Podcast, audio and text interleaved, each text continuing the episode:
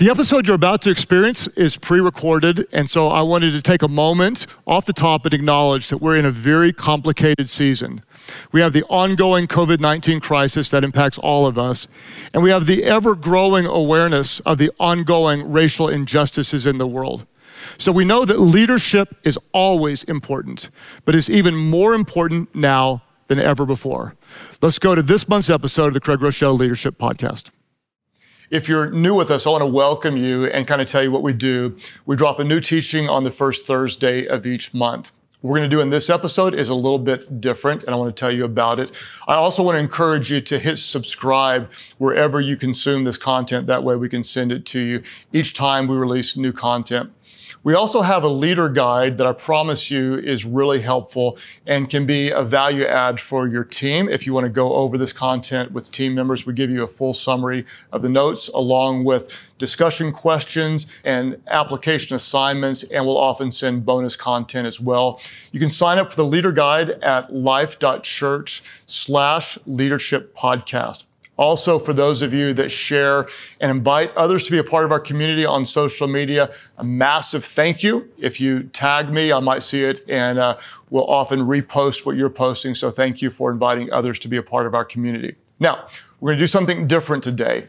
Uh, what I want to do is share with you a talk that I did at the Global Leadership Summit. Now, if you have never heard of the Global Leadership Summit, you should hear the Global Leadership Summit. It may be the biggest leadership event on the planet.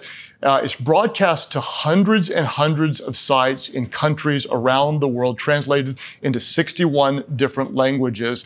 This year, it will be broadcast on August the 6th and the 7th. You can attend digitally or in physical sites where they're able to meet in cities around the U.S. and then later around the world.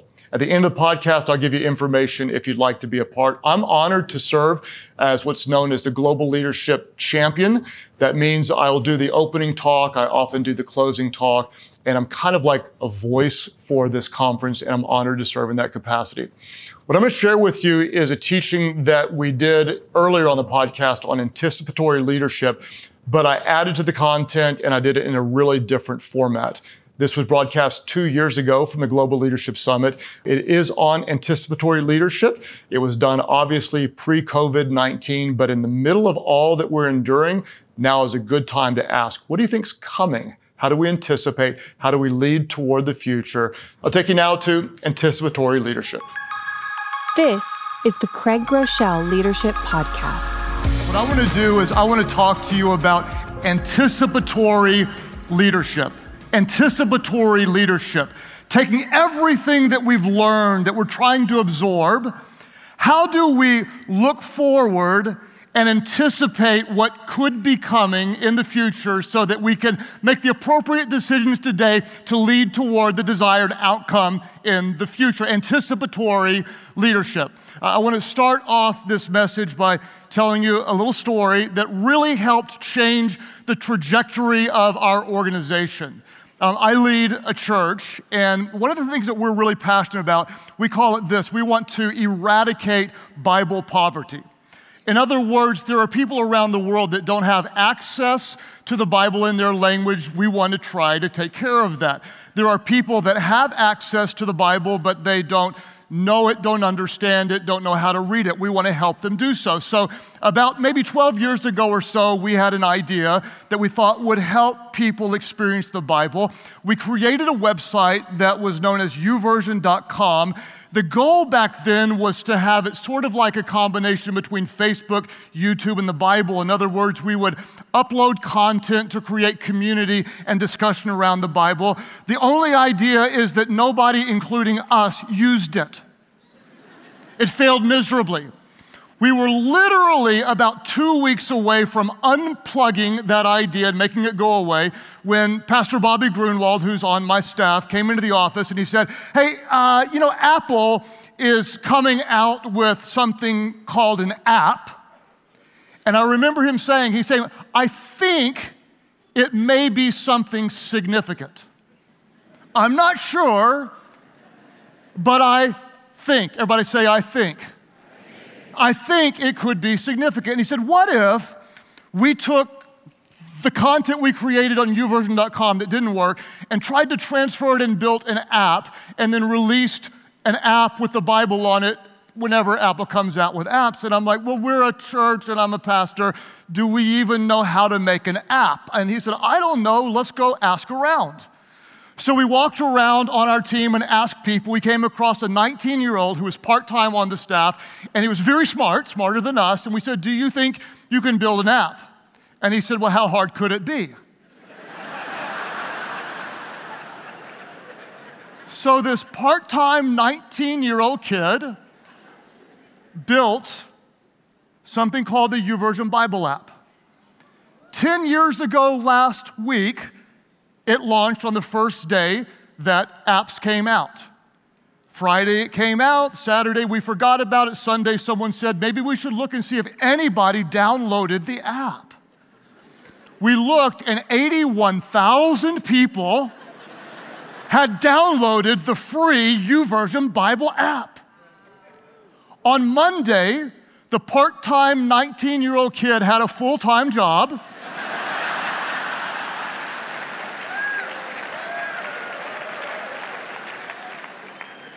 And 10 years later, over one third of a billion people have downloaded the free YouVersion Bible app.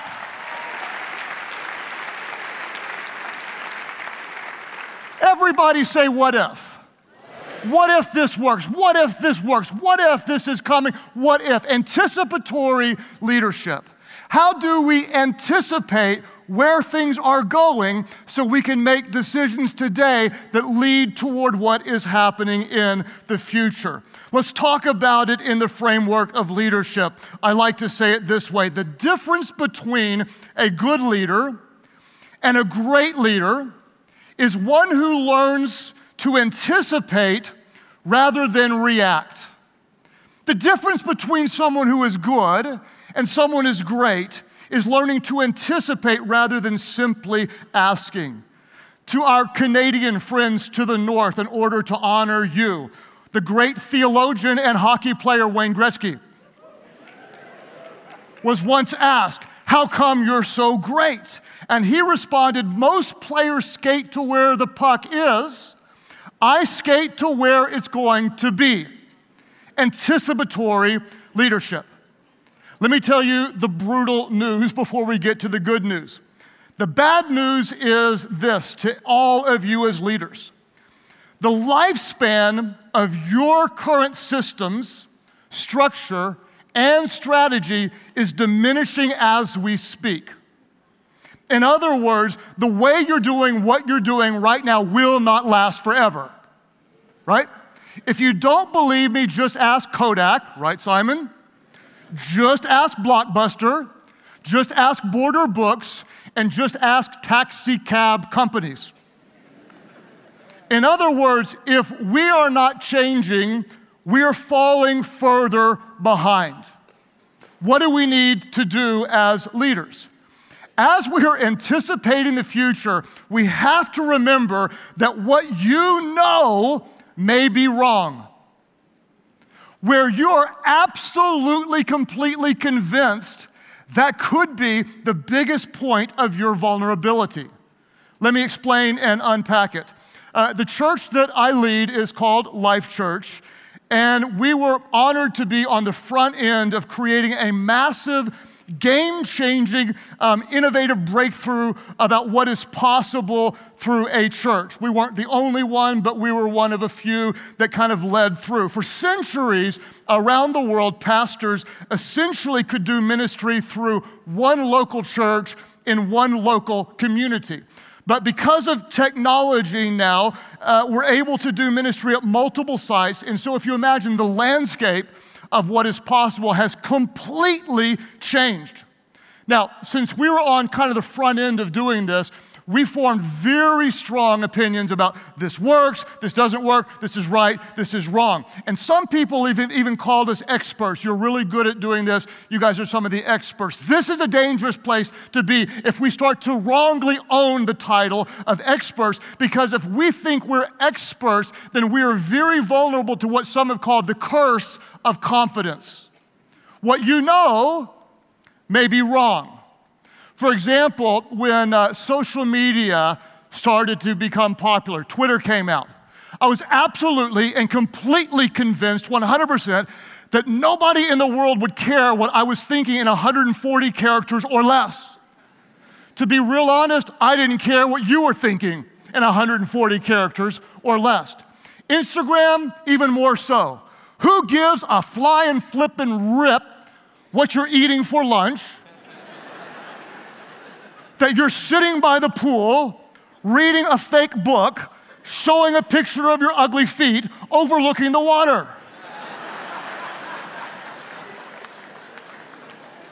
It's a fad. It'll be gone by Tuesday.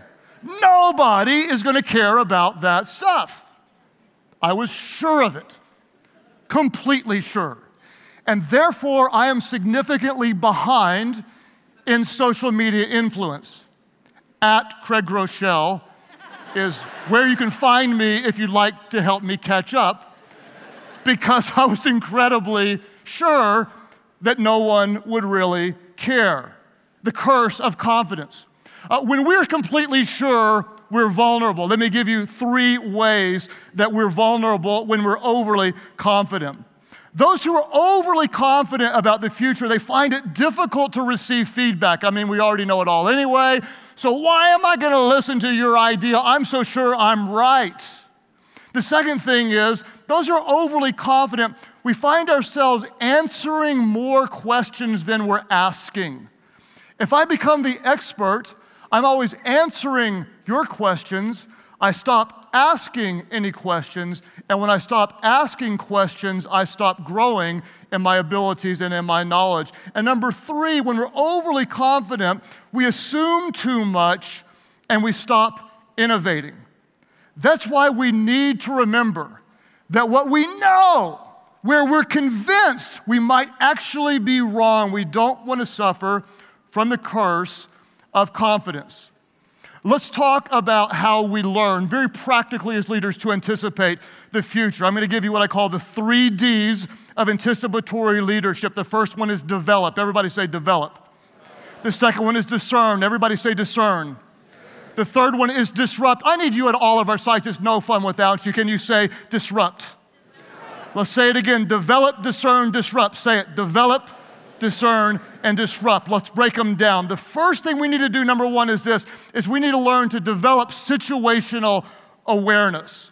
We need to develop situational awareness. What does that mean? That, that means that we can very honestly and accurately assess and understand the true current state of our organization.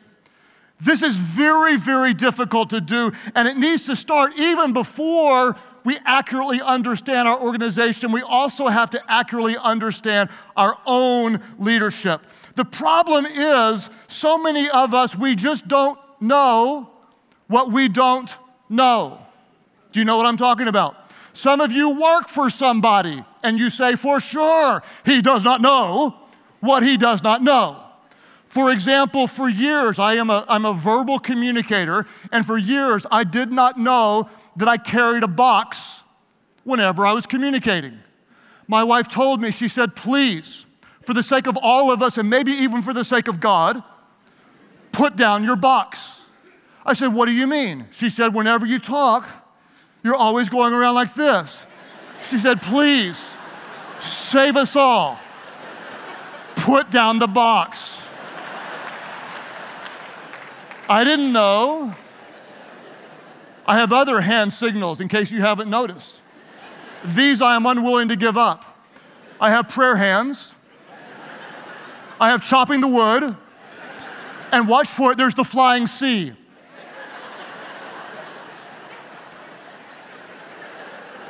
Don't miss it. The C could be coming.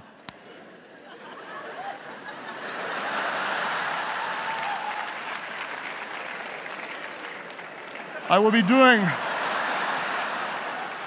the rest of my talk like this.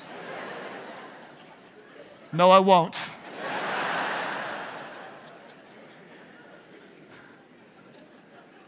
Self awareness is incredibly difficult.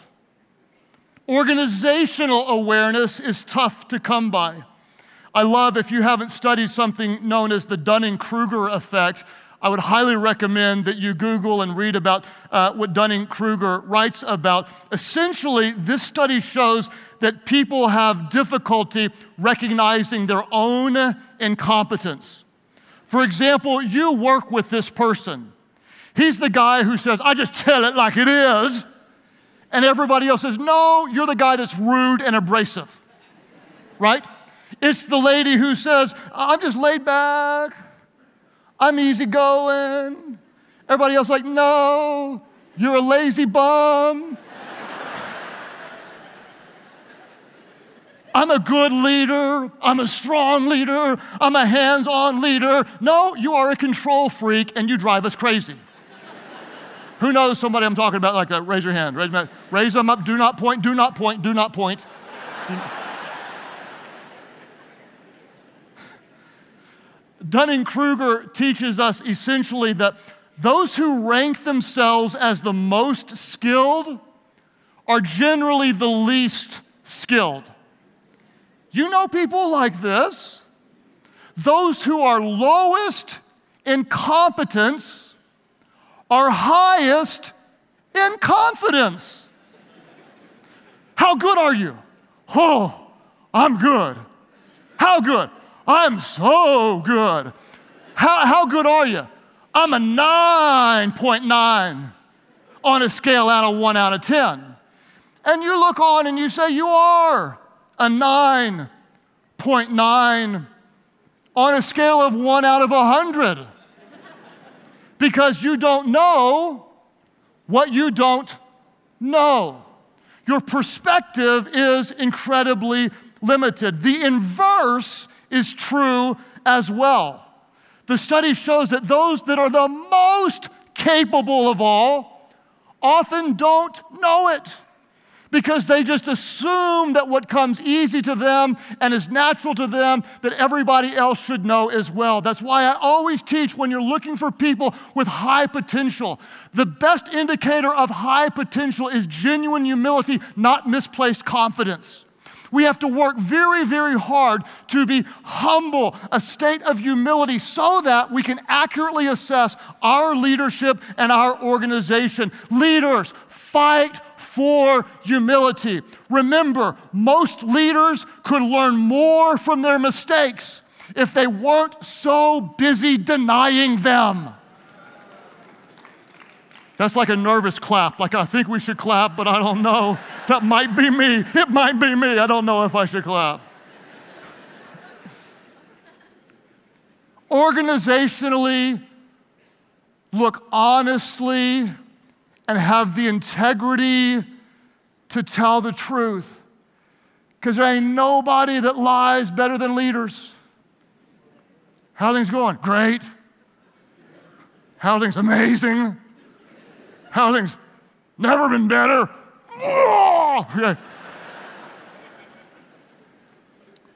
What do you do? Look at everything. Business leaders, look at your product lines, look at individual stores, and, and tell the truth as why one might be going down and not making excuses.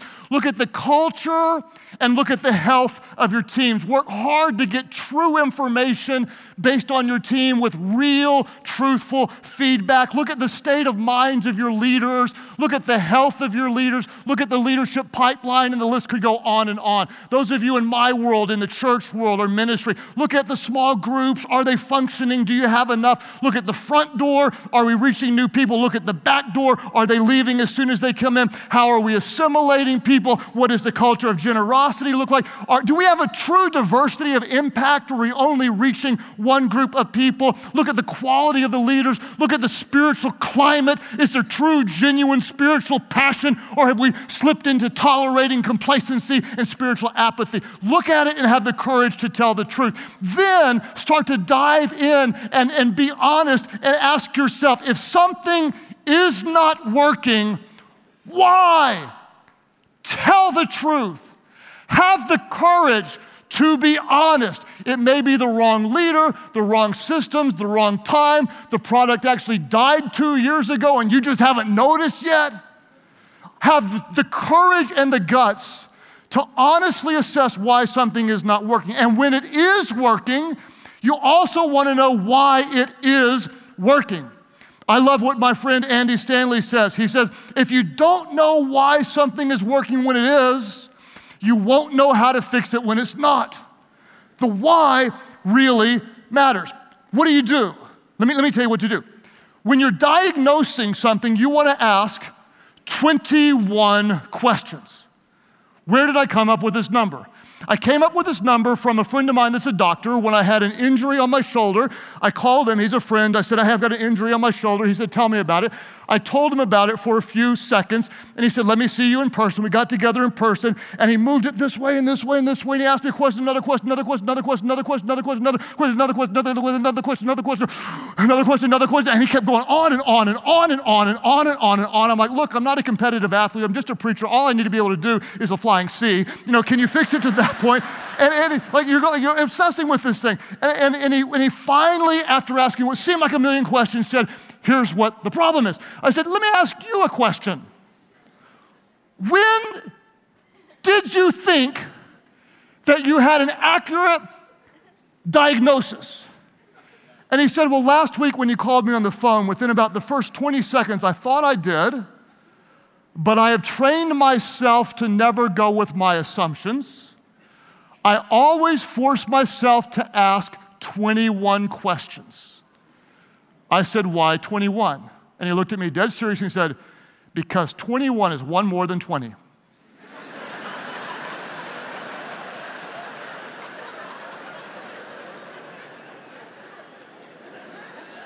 so there it is. If you add a chop the wood and you say it with passion, people will write it down.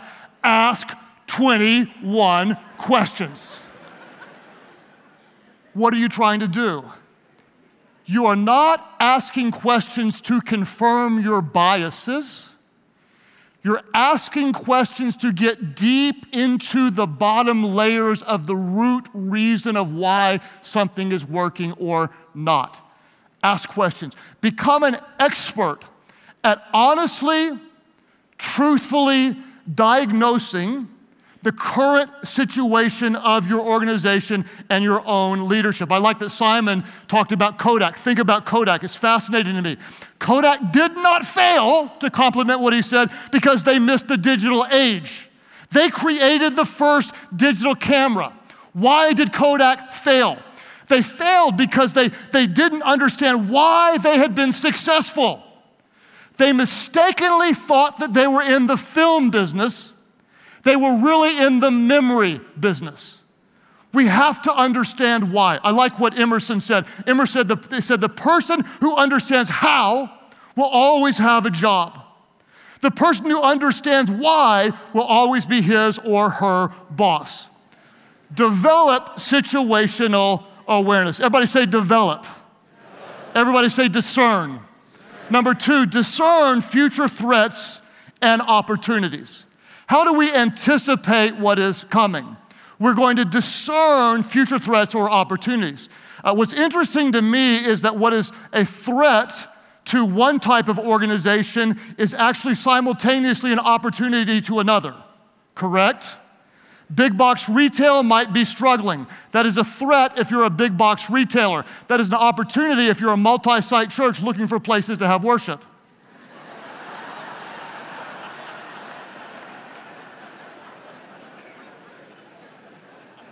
Discern threats and opportunities. This is what I want to encourage you all to do, every single one of you.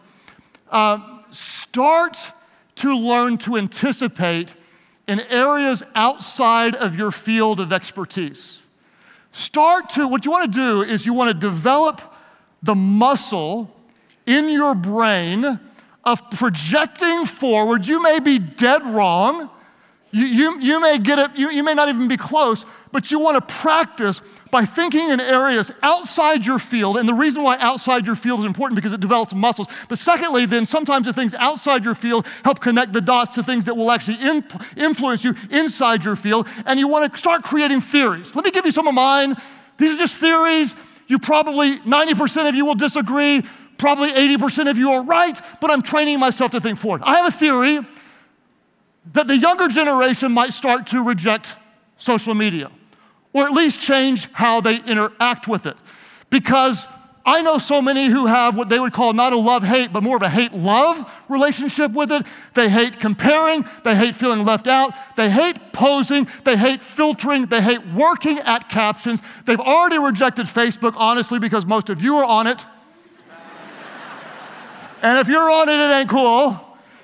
And one superstar can say, I no longer use Snapchat, and Snapchat can go way down.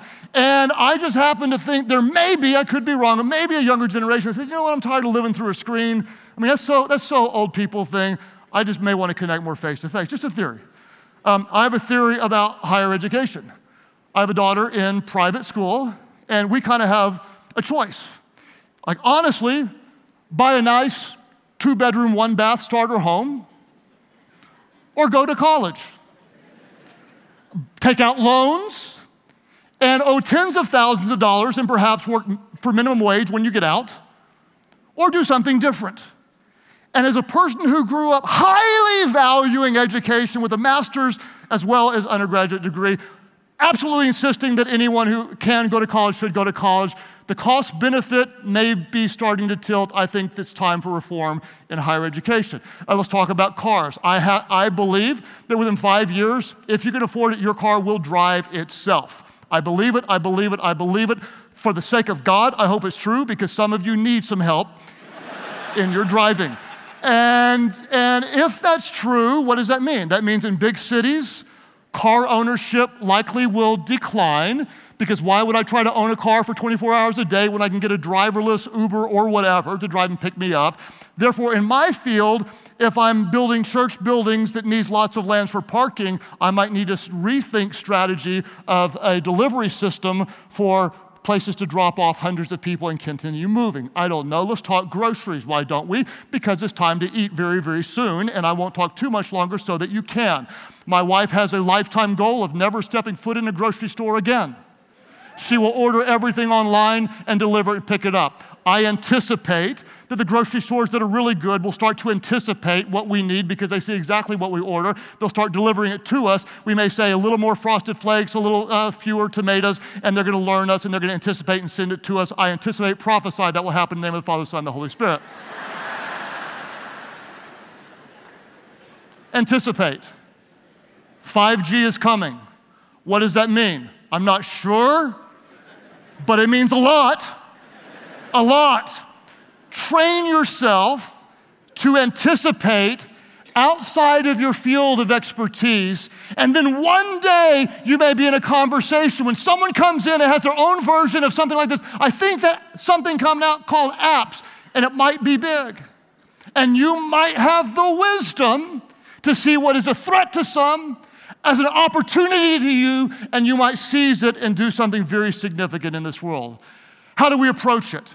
Let me give you two different things. They appear to be competing, but they're actually complementary. What are we going to do? How are we going to discern future threats and opportunities? Let me encourage you to embody what I call healthy skepticism and at the same time lead with bold optimism. Embody healthy skepticism and lead with bold optimism. It sounds like competing ideas. To me, it's not. Skepticism, we have to understand that what we are doing now will not work forever. Uh, Legos, take for example, Rasmus mentioned Legos. Did anybody grow up playing Legos as a kid? Anybody grow up playing with, with Legos? I sure did. Harvard Business Review published an article talking about Lego's overconfidence that almost wrecked the company. This is a fascinating case study. In its 66 year history, imagine this 66 years, Lego never had a down year. 66 years of consecutive growth. Then suddenly, don't miss it because it's good. Suddenly, abruptly, everything changed. In the year 1998, profits plummeted from 186 million down to 48 million in one single year. What happened? Lego totally underestimated how much the digital revolution would change the way our kids played. Instead of playing creatively, they started playing digitally, and overnight, a 66 year run plummeted. What do we need? We need healthy skepticism. What, what could go wrong? All sorts of different things. We could outgrow our systems, uh, we could outpace our leaders. The competition could come out with something that's better. The price of oil could drop, which impacted uh, our organizations where we live. There could be a natural disaster. The housing market could collapse. You, you, you have to look all the time saying things are changing fast. What could change? We have healthy skepticism, but at the very same time, we have bold optimism. Whenever we get afraid, whenever things become bad, we remember that fear is a choice, and so is faith so is faith. The, the truth is, you'll always face obstacles and setbacks and challenges. But we try to remember that new challenges always equal new opportunities. Lego proved this in a massive breakthrough. The same time that Lego was struggling, George Lucas was preparing for the release of the first of three prequels to the Star Wars franchise. So, Lucasfilm, imagine this Lucasfilm proposed partnering with Lego to release what they wanted to call Star Wars Legos. The Lego senior vice president, according to the article that I read, didn't like movies. And so he said, This will happen over my dead body. Thankfully, the grandson of the founder of Lego, saw the massive opportunity and signed the deal. What happened? Not only did Star Wars Legos create a massive opportunity, but once Lego recognized and understood and appreciated the movie industry, what did Lego do? Lego created their own movies, and guess what the execs are doing now? They're walking around the office singing, Everything is awesome.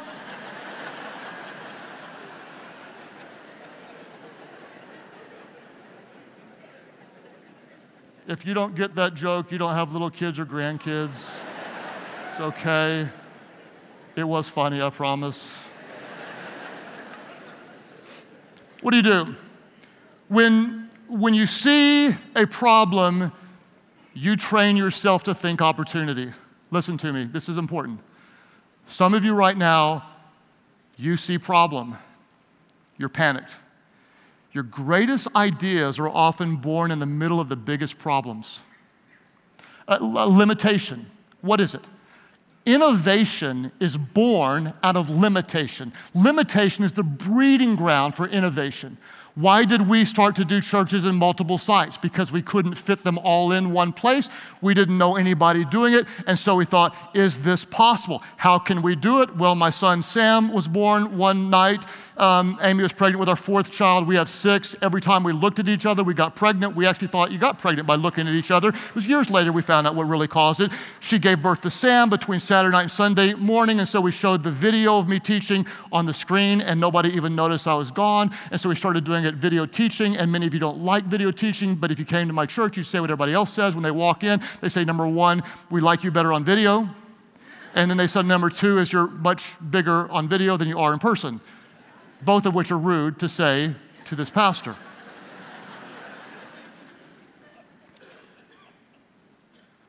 Problem, think, opportunity. I like what the Nobel Prize winning doctor said. He said, Innovation is seeing what everybody else sees and thinking what nobody else thought. Everybody say develop. Come on, guys. Everybody say develop. Everybody say discern. Everybody say disrupt. disrupt. Number three, we're going to disrupt what is with what could be. We're going to disrupt what is with what could be. This is for some of you. This is your commission. Break some rules. The greatest leaders, the greatest innovators always break the rules. Think about Airbnb, the biggest hotel business that doesn't own real estate, right? Think about Uber, the transportation business that doesn't own cars. Think about the great innovators. What do Elon Musk and Steve Jobs and Sheryl Sandberg and Jeff Bezos have in common? What do they have in common? Besides, they made a lot of money. Besides that, they see possibilities before others see them. That's what they do. Eh, do you have a hunch? Do you have a theory? Do you have a burden? Is there something that disturbs you? It shouldn't be that way. Perhaps we can connect all of Africa. Perhaps we can democratize the healthcare system. Perhaps there are, are, are, are, moms coming out of prison that don't have the ability to connect with their children, and we want to help them to do it. Is there something that you see, an ache, a concern, a dream, a vision, a burden, disrupt what is and create what could be? We have a dream to eradicate Bible poverty. We didn't sit around and say, well, we're just a church, we can't do anything about it. We created the YouVersion Bible app. What do we do from here? Let me give you three big questions to help you anticipate. Three big questions.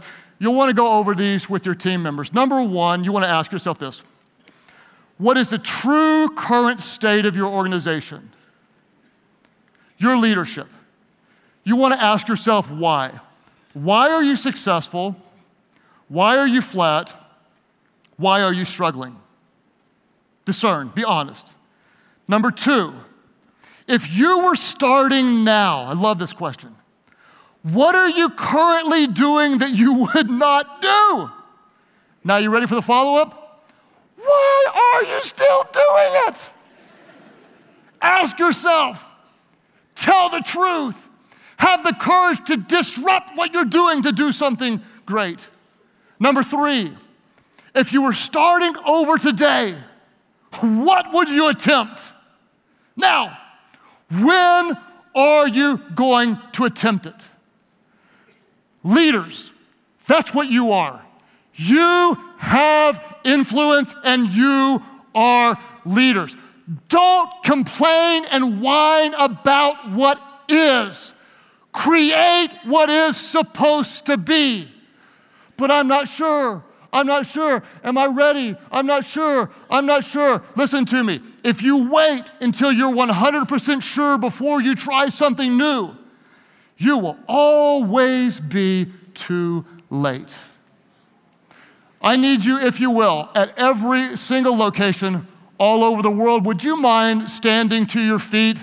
All locations, would you mind simply standing to your feet? I want to remind you if this is helpful to you, do not come back alone next year. Bring your team. Bring your team. Let us get better together. Right now, at this very moment, I'm speaking to leaders in Dallas, Texas. I'm speaking to leaders in Wichita, Kansas. I'm speaking to those of you in Toledo, Ohio. I'm speaking to those of you in the UK, in India, and Vietnam. Things are changing. Good leaders react, great leaders anticipate. Read it, sense it, feel it, develop, discern, and disrupt. Don't be afraid of what's coming in the future. Your leaders create what needs to be. So, how about you? In our world, there is so much at stake. Where did we start? Where we started yesterday, we end today. Like never before. Our world needs strong, consistent, bold, courageous, integrity infused leaders. This is your calling. This is your charge. This is your time. As leaders, what will we do? We will lead with profound humility and furious resolve. We will boldly cast vision for a brighter future. As leaders, we will have a heart to care, a passion to inspire, and we will have a willingness to power, and we will have the courage to be honest, truthful, and vulnerable as leaders. As leaders, we will strive for excellence, giving our best and demanding our best. We will ask for the wisdom to make the difficult calls. We will apologize when we get it wrong. We will confront injustices and we will right wrongs. We will speak for those who have no voice, and we will have the courage to stand up when others back down. Like never before, our world needs you. Hear me, feel it, believe it. Your life is too valuable, your calling too great, your God too good to waste your life on things that do not last. You are a leader. Go do what leaders do with God's help and by God's power. Leaders change the world. Well, I'm hoping you recognize that as a leader, you do have influence and you can use your influence for the good of others and change the world. I want to encourage you again to go to life.church slash leadership podcast and request the leader guide. In it, we'll give you a detailed summary of this talk along with application questions and assignments that you can go over with your team. Now, a bit about the Global Leadership Summit. This event is broadcast to hundreds of sites, translated into over 60 languages. It'll be broadcast digitally and to physical locations in the US on August the 6th and the 7th. If you'd like information, you can go to register.globalleadership.org.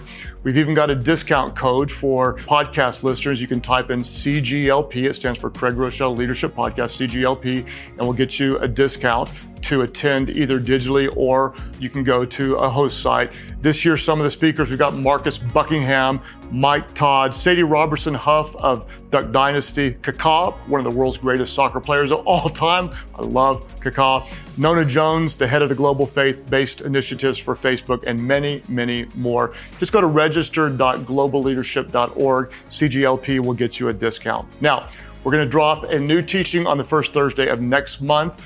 Thank you for sharing. Thank you for inviting. And thank you for being a great leader. You can make a difference in this world. Don't feel so much pressure. We always do as leaders. But show up, be you, bring your own game because people would rather follow a leader who's always real than one who's always right.